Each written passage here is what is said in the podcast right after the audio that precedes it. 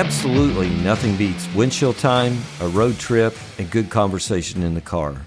Welcome to another episode of Dan the Road Trip Guy, where we have entertaining conversations about cars and road trips, life lessons, and maybe every now and then a little advice. I'm your host, Dan Neal, road trip extraordinaire, and now buckle up and enjoy the show.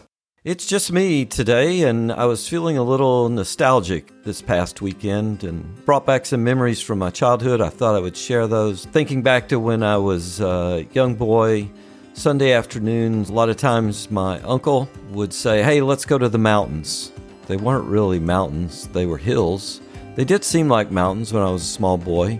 We would uh, load up his old Willys Jeep I best recall it was some sort of government vehicle that he had probably bought at an auction because you could still see some sort of name on the side under the gray paint that he had uh, painted the Jeep. Probably a 60 something model, if I were to guess.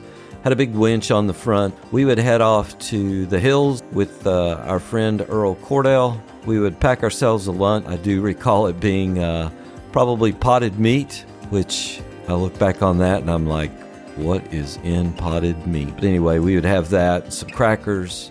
We'd probably have some pork and beans. We'd follow that up with maybe some Little Debbie oatmeal cream pies or some moon pies, Pepsi. And I just remember that very vividly. I was fortunate to grow up across the street from Anderson's Grocery. When I was nine years old, I walked across the street and my uncle looked at me and said, You need a job.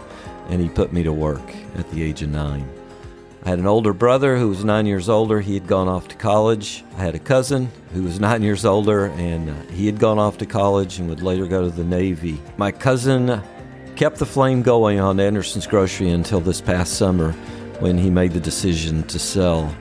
Uh, it was a store that had been started by my grandparents in a place called Rock Creek. I remember visiting that on our trips over to the hills, and you could still see a little bit of the house and the store standing there. They would later move it out to the town of Pine Knot, where that store would serve people for decades. My cousin has stood the test of time, watching big stores come to town and still continued to battle day in and day out. Uh, the store didn't change a lot. It had wooden floors. My cousin did update a few things, but a lot of the same coolers, fresh cut meat every day. In the summertime, there was feed and seed and fertilizer to be sold. I don't know if my cousin continued that uh, in these past years, but that was always the thing. And my uncle would show up every morning at 7:30, open the store. He would go home around seven that night. Now he would slip off from time to time, but for the most part, he was there six days a week, 12 hours a day, day in and day out. Never saw him take a vacation. I think his vacation was to head over to the hills and uh, get away from uh, get away from everything. And you just felt like you were in the middle of nowhere when you were over there in those hills. I have a lot of great memories uh, from the grocery store. I'm hoping to catch up with my cousin and have some conversations with him about all of his years in the store.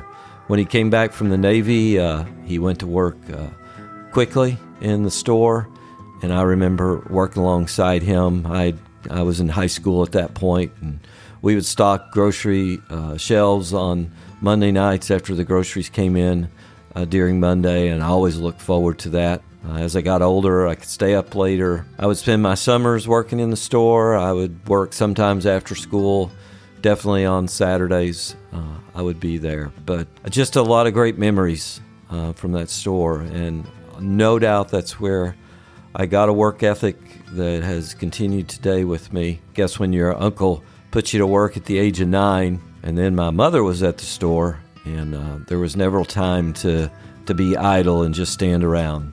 There was always a window to clean or a floor to sweep, always something to do, no time to be idle. I'm real proud of my cousin for continuing Anderson's Grocery all these years. I know it probably wasn't easy, particularly with the retail landscape that changed. I'm going to try to catch up with him and get him on this show, and we can talk about all those years uh, that we worked together. We rode motorcycles together. It's about all I had. It was just uh, thoughts that came to my mind. Hopefully, you have some of those same great memories and uh, you will write them down, share them with your family and friends. Until we meet up again, you can find me on the internet at dantheroadtripguy.com. I hope you will follow this podcast so that you don't miss any upcoming episodes and share it with your family and friends so they can enjoy the stories of my guests also. Until we meet again on a future episode, keep having conversations with each other and keep driving.